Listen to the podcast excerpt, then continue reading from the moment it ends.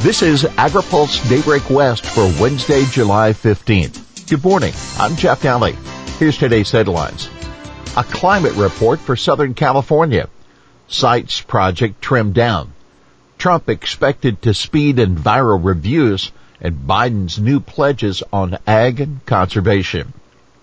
Climate report looks to Southern California farmers. CDFA has released a report detailing the climate impacts that specialty crop growers in Southern California are likely to face in the coming years. Prepared by the Climate Science Alliance of San Diego, the report covers issues and needs for Imperial, Kern, Riverside, and San Diego counties. Farmers in this region are dealing with some of the most extreme climate events in the nation. These range from increasing temperatures to high winds, extreme wildfires, floods, and droughts. The report recognizes existing efforts to mitigate their impact and spells out the breadth of the new policies, research, and funding needed to maintain a viable industry. This is what I hope is the first of many regional efforts to listen and hear from farmers and ranchers throughout California on what we're doing now and what we need to do to prepare for and adapt to climate change, according to CDFA Secretary Karen Ross. A more modest sites reservoir focuses on environment. The decades long effort to build the Sites Reservoir in the Sacramento Valley just got a few tweaks as it steers into a new era. We believe we have a better project today than we did last year, said Jerry Brown, the new executive director of the project at a town hall meeting yesterday. It reflects the input of the participants, NGOs, landowners, and other stakeholders like regulatory agencies and elected officials. The latest proposal would trim the budget by $2 billion and the storage capacity by 300,000 acre feet, according to Brown. Sites would use existing canals for conveyance rather than build new pipelines. It would also deliver environmental flows to the delta, easing the demand from the Shasta and Folsom dams.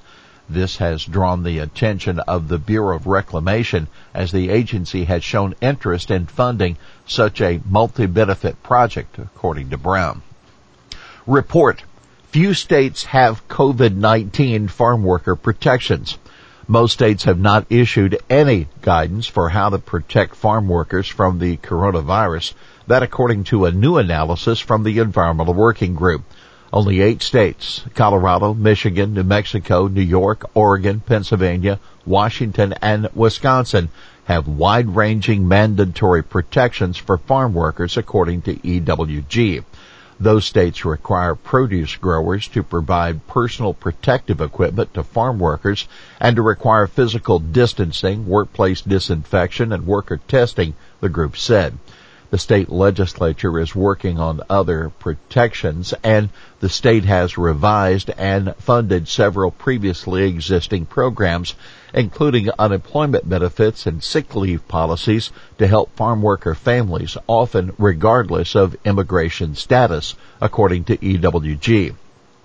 Several major farm states, including Florida and Texas, haven't even issued recommendations, according to the group. Producers set to welcome NEPA changes. President Donald Trump is expected to announce policy changes today that will accelerate federal environmental reviews, a major concern for some livestock producers.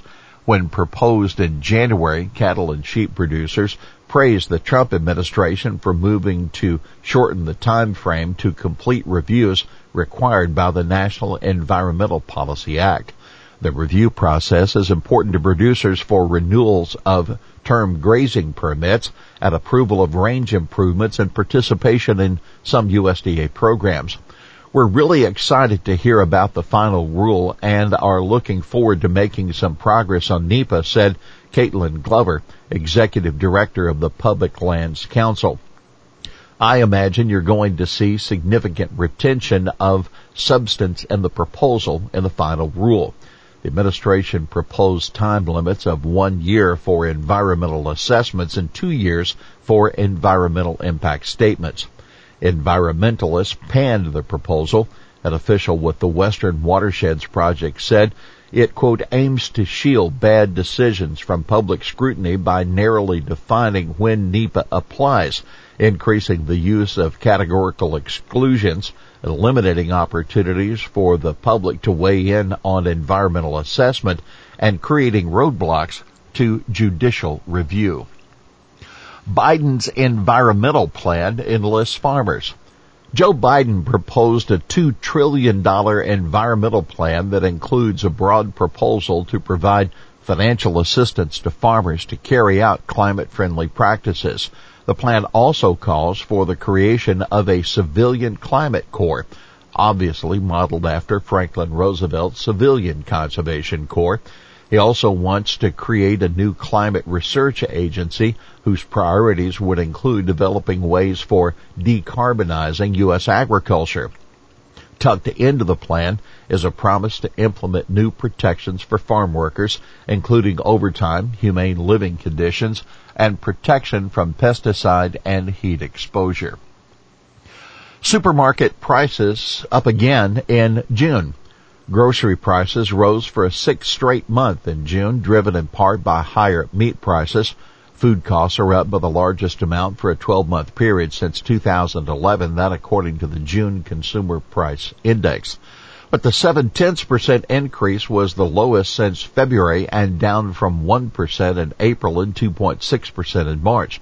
Beef prices rose 4.8% in June and are up 20.4% over the past three months.